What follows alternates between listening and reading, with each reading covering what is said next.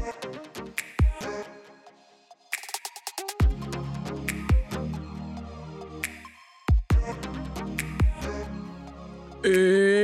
up, what up, what up, what up? Pehmeä podcast. Karo on täällä. Ja Merjam. Miten menee? Mun menee oikeastaan ihan hyvin. Tänään on hyvin jännittävä päivä meneillään ja mä en malta odottaa tätä jaksoa. Tää on ihan hullua. Siis tänään meillä on kaksi ihan älytöntä vierasta. Meillä on Lady Clapback ja Asia O'Hara. Ihan sairasta. All my dreams are coming true. Tiedätkö, mä tein ekaa kertaa dragia nyt tänä vuonna. No, sä tiedät, koska sä olit siellä.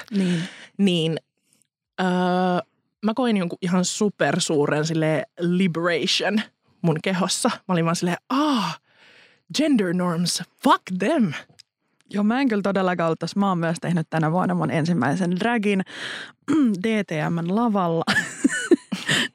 Pienesti aloitin ja siis mä olin aivan paskana. Siis aivan niin kuin siis silleen, mä huomasin, että mulla on vaan ihan sikana kaikkea.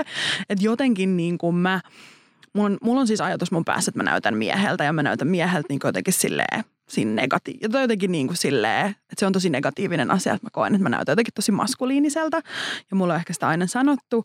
Niin sit jotenkin mä huomasin, että mä olin ihan niin kuin jotenkin silleen, että mitä mä nyt teen, että mä näytän niin kuin vielä enemmän mieheltä. Mä näytin siis niin kuin, Karo oli meikannut mut ja se oli niin kuin jotenkin ihan huikea se, miltä mä näytin.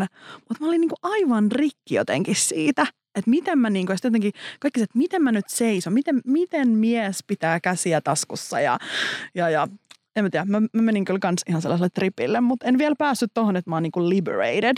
Mutta toi on mielenkiintoista, koska tavallaan tossa tulee mun mielestä tosi hyvin esiin se, että mitkä ne on ne semmoiset, että meidän pitäisi esittää jotain tietynlaista miestä tai niin kuin channel the certain kind of energy. Mutta jutellaan tästä hetken päästä lisää. Päästään meidän vieraat ääneen. Yes. Tervetuloa mukaan.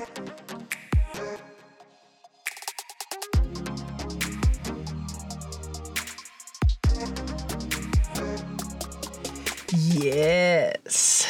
Okei, Lady Clapback, tervetuloa. Kiitoksia.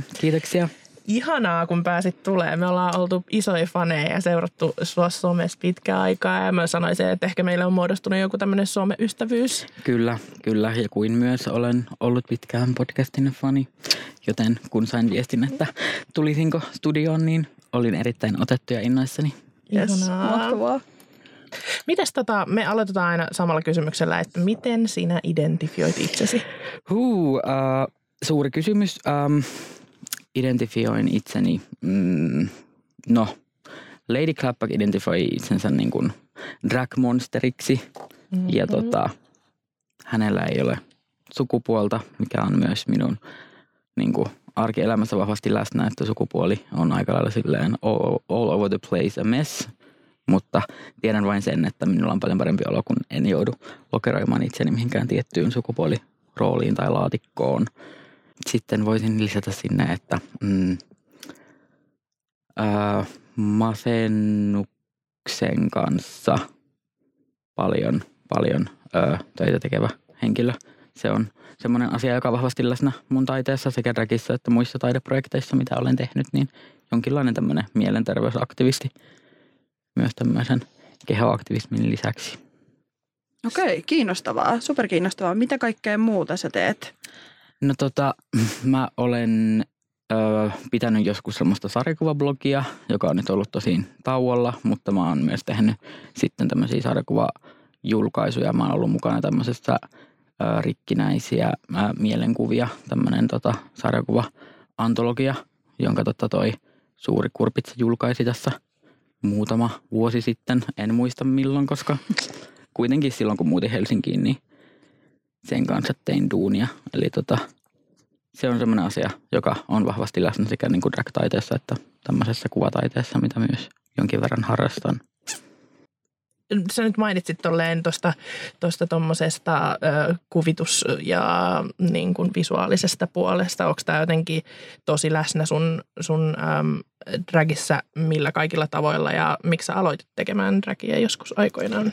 No joo, kyllä mä koen, että semmoisella visuaalisella taustalla on tosi paljon niin kuin plussaa, jos aloittaa dragin, koska silloin niin kuin musta tuntuu, että sillä on ollut paljon vaikutusta siihen, millä tavalla meikkaa ja kans siihen, että miten niin kuin lähtee suunnittelemaan sitä hahmoa, niin sitä on helppo, kun sitä voi ruveta piirtämään sitten paperille ihan silleen konkreettisesti ja katsoa, että pystynkö mä niin kuin luomaan tämän oikeassa elämässä myös. Mutta mulla aika lailla niin kuin Helsinkiin muuttaminen koulun perässä oli just se niin kuin mahdollisuus, minkä takia pystyi aloittaa tekemään dragia. Että ei se ollut kuvan semmoinen haave tuolla niin kuin kauampana asuessa, koska ei ollut vaan kertakaikkisesti piirejä, jossa olisi saanut semmoista rohkaisua, koska on vaikea lähteä tekemään asioita täysin niin kuin from the scratch yksin ilman minkäänlaista niin kuin tukipiiriä. Niin täällä Helsingistä löytyi semmoinen. Täällä on ihana tämmöinen local drag scene, joka otti oikein syleilevästi minut vastaan. Drag Meetsin Hellin porukka. Drag Race oli mulla suoraan sanottuna semmoinen niin kuin inspiraatio siihen, että hei, tälläkin tavalla voi tehdä dragia, koska Suomessa oli lähinnä nähnyt tätä impersonaatiodragia, että oli just tämmöisiä esimerkiksi Paula Koivuniemen impersonaatioita ja sitten oli silleen, että siihen ei vaan pystynyt samaistumaan, niin sitten kun rupesi katsoa jotain RuPaul's Drag Racea, niin tuli semmoinen, että ai, että mä pystyn tekemään ihan oman hahmon ja lähteä tekemään sille jotain tarinoita, niin se sitten resonoi enemmän mun kanssa. Ja sitten kun tuli tänne Helsinkiin ja löysi tämän skeneen, niin siitä se sitten vaan läksi rullaamaan ja nyt ollaan tässä 2,5 vuotta silleen aktiivisesti tehneenä. Joo, kyllä mä ainakin tosi vahvasti koen ton drag-skenen niin kun, kasvamisen täällä Suomessa ehkä enemmän taiteen muotona kuin sitten tämmöisenä impersonaatio, vaikka sekin on osa sitä, mutta että jotenkin se kuva siitä dragista on laajentunut viime vuosina tosi paljon mulle itselläkin. Kyllä. Miten sä oot sitten lähtenyt rakentamaan niin kuin Lady Clapbackia, että mihin se pohjautuu ja mikä se on ollut se prosessi? No toi on hyvä kysymys ja siihen on silleen, musta tuntuu, että mä vieläkin itse mietin tarkkaan sitä, että mikä siinä on jonkinlainen luova hulluusvimma siinä niin kuin iski päälle. Ja sit mä olin silloin, kun mä aloitin tekemään dragia tai päätin, että nyt mä haluan viedä tämän sille tasolle, että tää on muutakin kuin vaan niin kuin haave.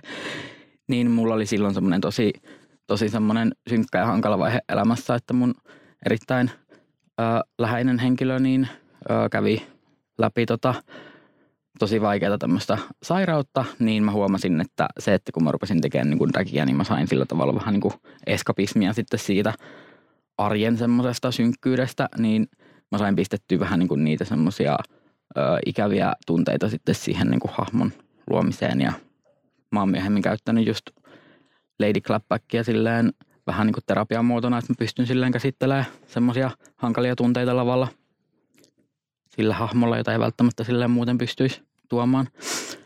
Ja yksi semmoinen, kun mä oon myös harrastanut musiikkia, mä oon niin kuin kokeillut vähän, käynyt silleen dippailemassa varpaita silleen kaikissa vesissä. Mä oon soittanut kanteletta, mä oon ollut kuorossa, mä oon tosissaan harrastanut niin kuin sarjakuvaa, öljyvärimaalausta, vähän kaikkea. Niin sitten kun rupesi tekemään dragia, niin tuntuu, että niistä niin kuin ne kaikki hommat silleen yhdisty ja tuntuu, että nyt mä pääsen niin kuin lavalla oikeasti silleen tuomaan ne tunteet semmoisena, kun mä haluankin ne niin kuin ilmasta ihmistä eteen. Että jossain kanteletta soittaessa tuntuu, että joskus vaan niin kuin olisi halunnut kaataa sen kantelepöydän ja viskoa sitä instrumenttia pitkin lavaa, mutta se ei ollut mahdollista, niin tässä sitten voi tehdä semmoista viskomista. Kuulostaa loistavalta. Kyllä. Toi niin kuin ehkä sisäisesti joskus tekee mieli vähän viskoa kanteletta. Kyllä. Meidän jokaisen. Niinpä. Joo, totta. No, me puhuttiin siitä, tästä niin kuin vähän päästiin tähän Suomen drag-skeneen, että sä oot löytänyt sieltä oman paikkas, mutta koet sä, että Suomen drag-skenessä valitsee joku kauneusihanne?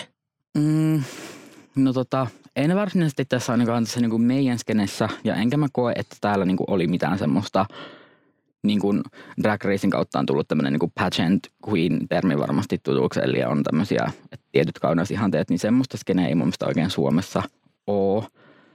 Että ei sillä tavalla, enemmänkin ne kauneusihanteet mun mielestä tulee niin kuin sen sosiaalisen median kautta, että siellä on kyllä selkeästi semmoinen tietynlainen drag, mikä silleen enemmän menestyy ja silleen saa enemmän silleen tykkäyksiä ja tämmöistä. Että kyllä mä huomaan, että mä oon katsonut tosi paljon sitä, että millä tavalla Drag Raceissa niin kuin asiat tehdään, niin sitten sieltä katsoo, että ai tällä tavalla niin kuin, vaikka pluskokoisen drag queenin täytyy niin kuin pukeutua tai silleen niin kuin pärätä kroppansa, joka on juurikin se, kun sitä rupeaa miettimään, niin se on juurikin se semmoinen socially acceptable fat person, eli on kurvit just siinä oikeassa kohtaa, että ei voi sitten olla sitten jotain semmoisia vatsamakkaroita esillä, mikä on ihan naurettavaa. Ja sitten kuitenkin samaan aikaan sitten nyt aletaan hyväksyä sitä, että siellä on tämmöisiä todella laihoja drag-artisteja ilman minkäänlaisia bändäyksiä tai muuta. Ja silleen niin kuin uploadataan, että se on täysin ok, mutta sitten mitä sille sitten sanotaan, jos sen tekisi pluskokoinen ihminen, niin ei siinä tulisi sitä niin kuin samaa reaktiota. Niin se on kyllä asia, mitä mä itse tosi pitkään miettinyt, että en mä itse halua viedä mun kehoa niin semmoiselle epämukavuusalueelle, missä mä oikeasti silleen laitan jonkun hirveän tiukan korsetin ja pistän monta kerrosta sukkahousia ja päddäyksiä, koska ei mun vaan niinku tarvii, en mä koe, että mun hahmo tarvitsee sitä, vaan sen takia, koska se on joku sääntö, että niin pitäisi tehdä.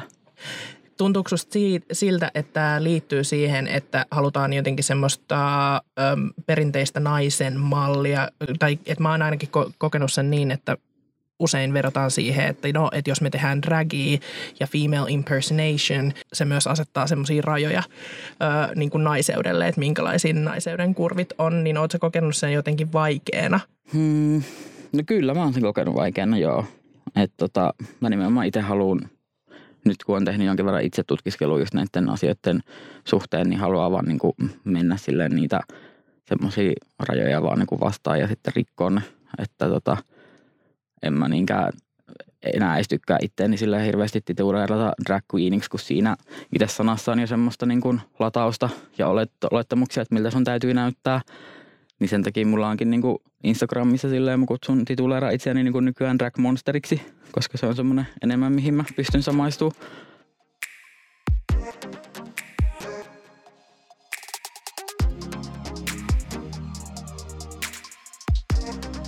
Miten sä koet, että esimerkiksi, tai jotenkin, että miten mä ajattelen, ja onko sä samaa mieltä, että just nimenomaan Drag Raceissa tulee paljon sitä sellaista jotenkin vaikutusta siihen, että mitkä ne on ne jotenkin ne sellaiset tuulet ja jotenkin semmoiset normit, mitä ehkä noudatetaan? Kyllä se selkeästi vaikuttaa nuoriin drag-artisteihin, että sieltä tulee semmoinen kuva, että tämmöistä sun dragin pitäisi olla, mikä on niin kuin jo silleen, kun se lähtee tutkiskelemaan, niin se on jo niin kuin ihan naurettavaa, koska siellä on kisaajia, jotka ottaa jotain monen 10 000 silleen lainoja, jotta niillä olisi varaa niihin kaikkiin vaatteisiin ja perukkeihin, mitä niillä on. Että ei tietenkään, ei kukaan voi sille aloittaessaan niin kuin näyttää siltä tai pistää semmoista määrää rahaa kostyymeihin. Että se on vähän semmoinen tietyllä tavalla haitallinen asia mun mielestä, mutta sitten kun sitä rupeaa tekemään, niin sitten huomaa kyllä, että ja kun lähtee tutkimaan pintaa syvemmältä ja löytää vaikka Instagramista lisää artisteja, niin näkee, että sitä voi tehdä niin monella muullakin eri tavalla kuin mitä Drag Race niin kuin näyttää. Toi on ihan supermielenkiintoinen juttu toi raha-aspekti. Koet sä, että sitten jotenkin dragissa on luokkaeroja? No siis varmasti on. Koska joilla kyllä on kertakaikkisesti varaa vaan marssia jonnekin niin kuin putiikkiin ja sanoa, että mä haluan tämmöisen asunnon, että ompelettaa mulle. Versus sitten itse on aika lailla, kyllä mä itse pystyn sanoa, että mun drag-uran tosi moni luukki on mahdollistunut siinä, että mä oon pistänyt mun opintolainat palaamaan suoraan sanottuna täysin dragiin. Sori äiti, jos kuuntelet tätä, näin se on mennyt. Ja että jotkut voi niin kuin vaan maksaa toiselle tyypille, että tee mulle tää. Ja sitten ne menee lavalle tai maksaa jollekin tyypille, että meikkaa mut. Mutta sitten on joitakin tyyppejä, joita vaan kertakaikkisesti pakko tehdä kaikki itse. Ja täytyy vaan tehdä niitä ratkaisuja. Ja sitä mä haluan sanoa, että ei se raha oikeasti ole siinä, että sä pystyt saamaan kaiken kyllä toimimaan. Että jos sä et vaikka, jos sä vaikka haluat tehdä jonkun hienon iltapuvun tai muun, niin sen voi ihan hyvin tehdä vaikka koiran kakkapusseista. Ja siitä voi saada hienon, että se vaatii sulta enemmän sitä aikaa ja tahdonvoimaa tehdä sitten se semmoiseksi niin kuin sä haluat. Mutta kyllä se totta kai. Kyllä tosi monella voi olla se semmoinen suuri kynnys, että minkä takia mulla ei voi olla tommosia hienoja pukuja kuin noilla muilla. Mutta ne eivät ole itse niitä välttämättä tehneet, vaan niillä on ollut sitä rahaa maksaa. Mä palaan vielä tuohon Drag Raceen, mutta miten sä koet, että Drag Raceissa sitten, että näkyykö, onko se kehopositiivinen alusta ja miten siellä niin kuin, onko siinä eroja, miten esimerkiksi kohdellaan jotenkin pluskokoisia ja ylipäätään ehkä niin kuin drag-skenessä?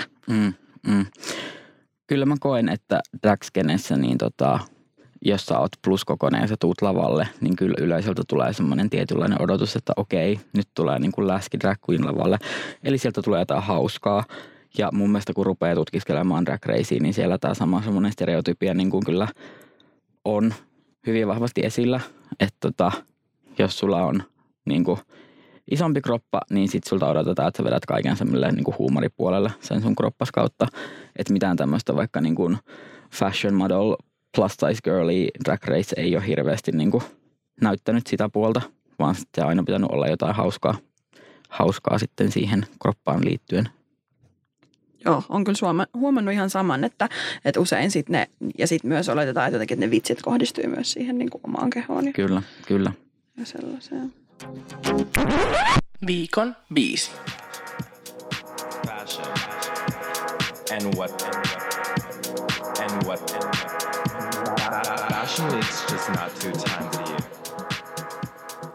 Ja viikon biisinä meillä on tällä kertaa Naomi Smallsin Pose.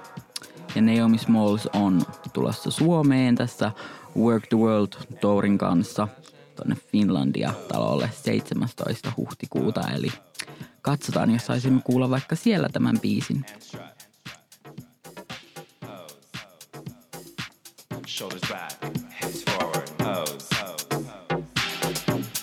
Get confident.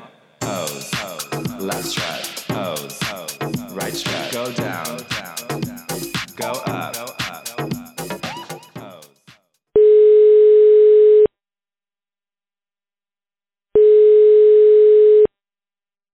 Asia. Hello. Hello. It's Pehmeä Collective from Finland. How are you? Yes, I'm good. How are you? We are great. We are so happy that you are sparing your time with us for a little chat. Of course. Can you hear me okay? I can hear you okay. We had to sadly come away from the studio, but we'll just do this phone interview like this. It's fine. Sure. One question we always ask from our guests is, how do you identify yourself? You asking just in general? In general or just as Asia?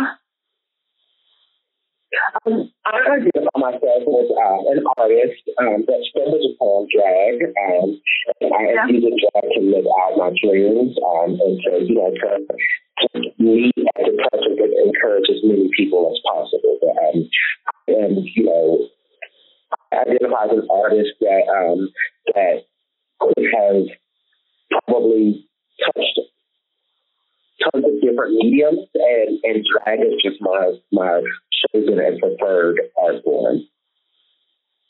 Yes, amazing. Thank you. So what we really want to know is, like, how did you get into drag? How did you choose drag as to be the one medium that you are choosing to do your artistry from?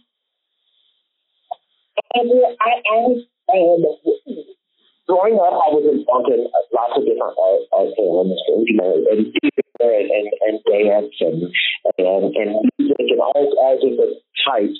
And drag was the one and only and first thing I found that kind of encompassed all of that. And when I first started doing drag, I was doing competing in pageants, so there wasn't a lot of, you know, room for, you know, development, but I knew somehow that some way the road would lead me to a place such as where I am now, where I can be, you know, writing my own music and designing my own garments and having a hand in the staging and theatrics and choreography of everything I do.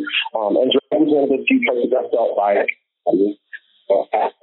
I had a formal training in any type of art. It was just one of the places where I could come and I could just create an entire, you know, idea from scratch and be creatively responsible for every aspect So it kind of like combined everything that you wanted to do. Yeah. Yeah. So how about your drag persona? Tell us about a little bit about Asia O'Hara as a drag persona. I would say that Asia O'Hara is a chameleon. Like I like to always constantly grow and evolve and try to push myself to do bigger and better things. And so Asia's definitely, you know, an ever-changing and constantly growing idea.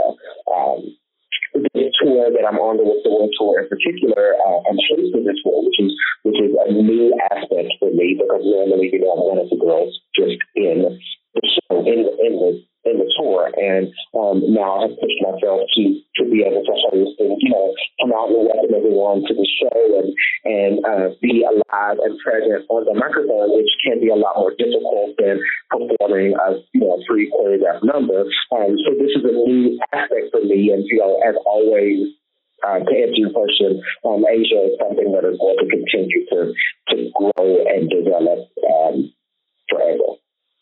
Yeah. Sounds amazing. So is there some kind of qualities that your drag persona has that you would wish you had in your life? Are you inspired by Asia? Yes, definitely. I definitely think Asia is a lot more open-minded and just kind of, let's do something new. Let's try something new. Let's, you know, try something a different way. Let's go backwards this time. And in my day-to-day life, as Antoine, I don't really encompass that. I'm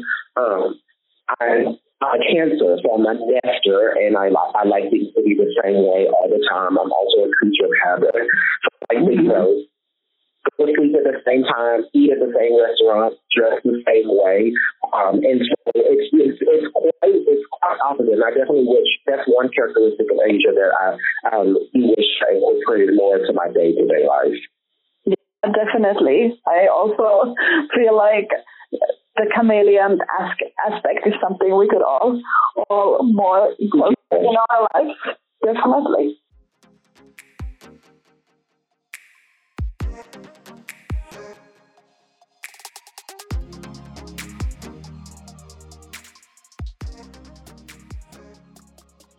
So we wanted to talk a little bit about transphobia and how do you feel? Is there any kind of transphobia within the drag world?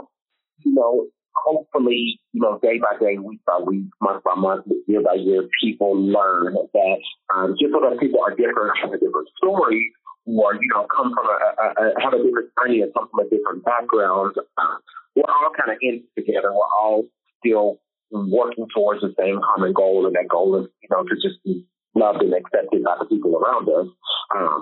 So it definitely does, you know, transphobia, homophobia, any type of phobia exists anywhere. But hopefully we are impressed by that to know that we're all kind of working towards the same goal. Yeah, so there is still this kind of solidarity between people and yeah, we regardless of who you are, where you come from, we still have more alike than we have in difference. Exactly. Yeah. Do you think that you experience especially solidarity between different ethnicities and within Black queer people? Yeah, it's definitely. The more alike you are, the more solidarity you do feel. I definitely, you know, encourage that. But I definitely, as a person, try to, you know, when I walk into a room, I try to find the person that is the most opposite for me, the most different, and find our similarities. And prime example on this tour, we have female backup dancers as well, and they are probably unlikely here. Straight Caucasian people that come from a completely different part of the country than me, and it's them that I'm most, you know, excited to get to know and to work with, because we come from completely different places and hold completely different you know, positioned in the community. So to find where we have on the ground is the most important. Yeah, definitely. Then our podcast that we are doing is that we are trying to bring solidarity between marginalized people and marginalized bodies, and we are doing it in the perspective of body positivity. So do you think that drag has had any effect on your body image? Yes, definitely. Absolutely.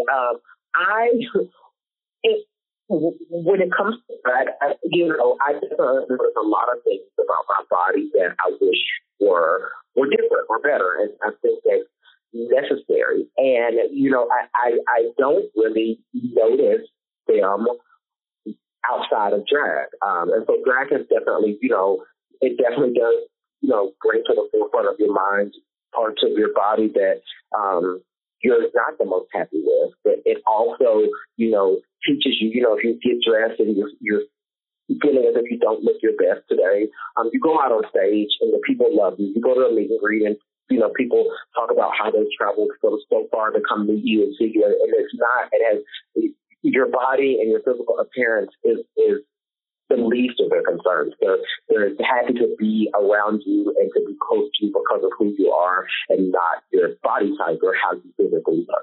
And so that is, you know, one of the beauties of drag, and I realize people really do, you know, relate to you or gravitate towards you because of who you are as a person and the character that you present on stage and not, you know, how you physically appear.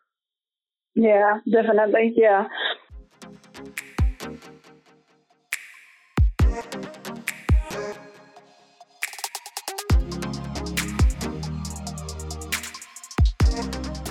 So do you think that there is any kind of beauty standards in drag that need to be or should be broken?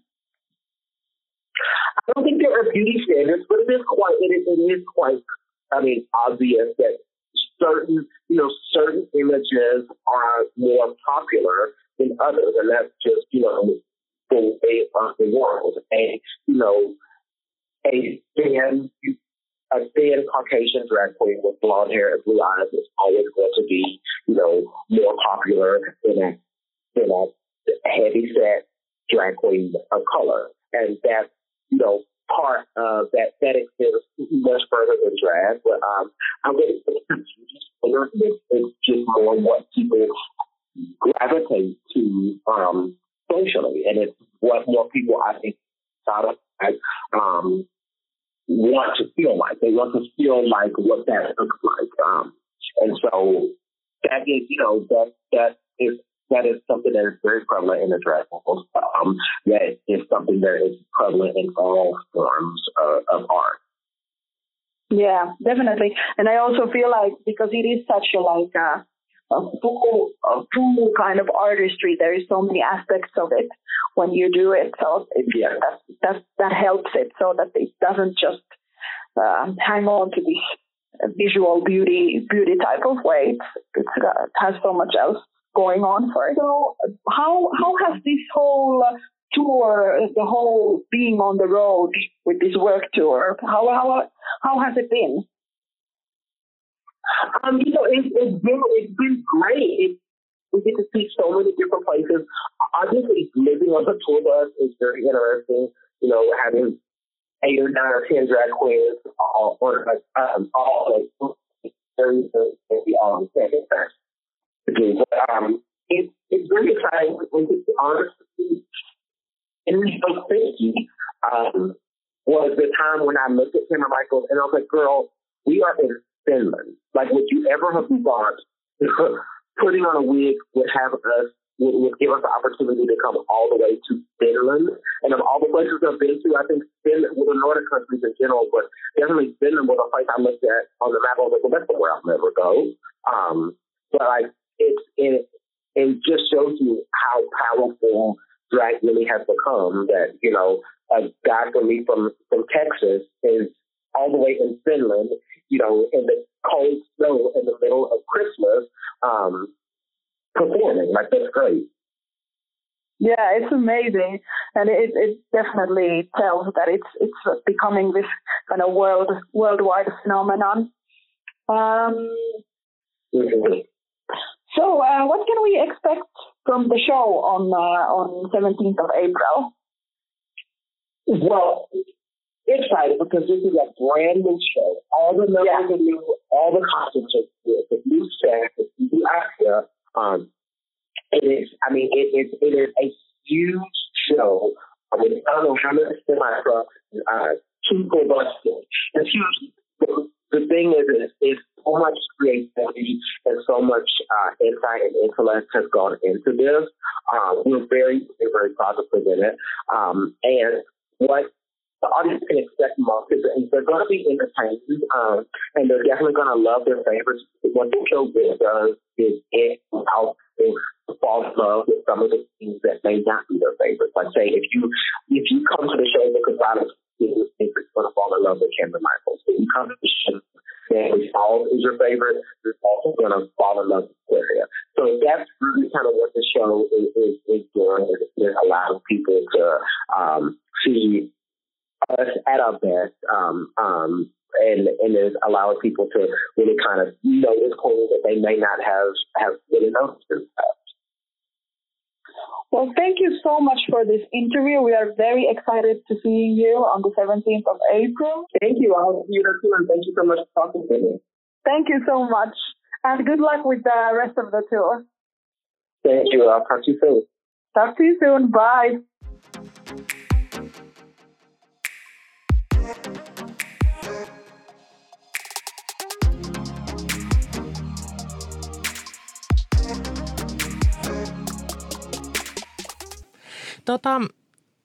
Kiitos ihan super paljon Lady Clapback, että olit meidän kanssa tänään täällä.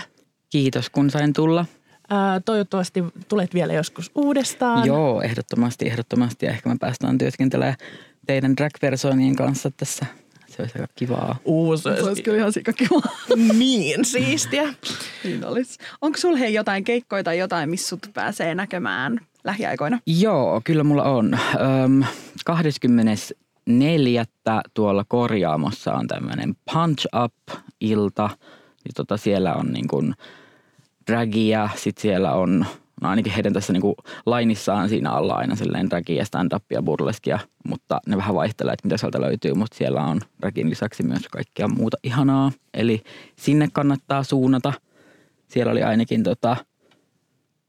jonkinlaista spoken word-artistiutta, että kannattaa tulla tsekkaamaan se. 21.4. on sitten tosissaan tämmöinen goottiklubi tuolla Barloosissa. Jos nyt muista oikein, niin olikohan se Le Petit Noir-niminen klubi. Jos nyt heitän tälle lonkalta. Anyway, sinne kannattaa tulla. Siellä on varmaan tosi tämmöinen pyhä pääsiäishenki meneillään. Juuri pääsiäisaikaan siellä underground-dragia ja sitten siellä esiintyy toi romanssi. Eli live-musiikkia myöskin tarjolla. Mm-hmm. Sitten, osaankohan mä sanoa nämä päivämäärät ulkoa, 17.5. tuolla Dubrovnikissa on semmoinen Drag Meet-tähtisumu, jossa kaikki tuotot menee niin kuin näille rescue-koirille. Siellä on dragia ja burleskia, kannattaa tulla sinne. Ja sitten jos satut olemaan niin kuin jossain muualla kuin Helsingissä, niin mä tulen 18.5. tonne Joensuuhun, kun siellä on Pohjois-Karjala Prideit. Mä voitin siellä viime vuonna, kun siellä oli tämmöinen Susira Drag Race, niin voitin sen koko kisan, niin olen nyt sitten siellä tuomaroimassa ja esitän sitten jonkinlaisen esityksenkin siellä, niin sinne kannattaa suunnata. Niin siistiä. Ehkä meidän täytyy lähteä Joensuuhunkin. Mä luulen. Kannattaa tulla. Se on ihana paikka. Silleen Susira ja Drag Race kuulostaa upealta. Kyllä. Ja tosissaan sinne on varmaan tulossa jotain ihania kisaajia, ehkä jotain tämmöisiä Helsingissäkin tuttuja tyyppejä ja pääpalkinto on tosissaan 500 €. Oho, että wow. Eli sinne kannattaa käydä ehkä vielä, silleen sinne voi vielä ilmoittautua. Kyllä, siellä taitaa olla vielä ilmoittautuminen, että ehkä teidänkin kannattaa harkita. Mä en edes ajatella, mä olin vaan, joo, kaikki sinne. All right, eli me laitetaan sun somelinkit tuohon alle, niin Kyllä. voitte käydä seurailemassa Lady Clappbackia, jos nämä ei jäänyt ihan tuonne takaraivoon vielä nämä päivämäärät. Mutta hei, meidän puolesta kiitoksia. Ja kuulemisiin.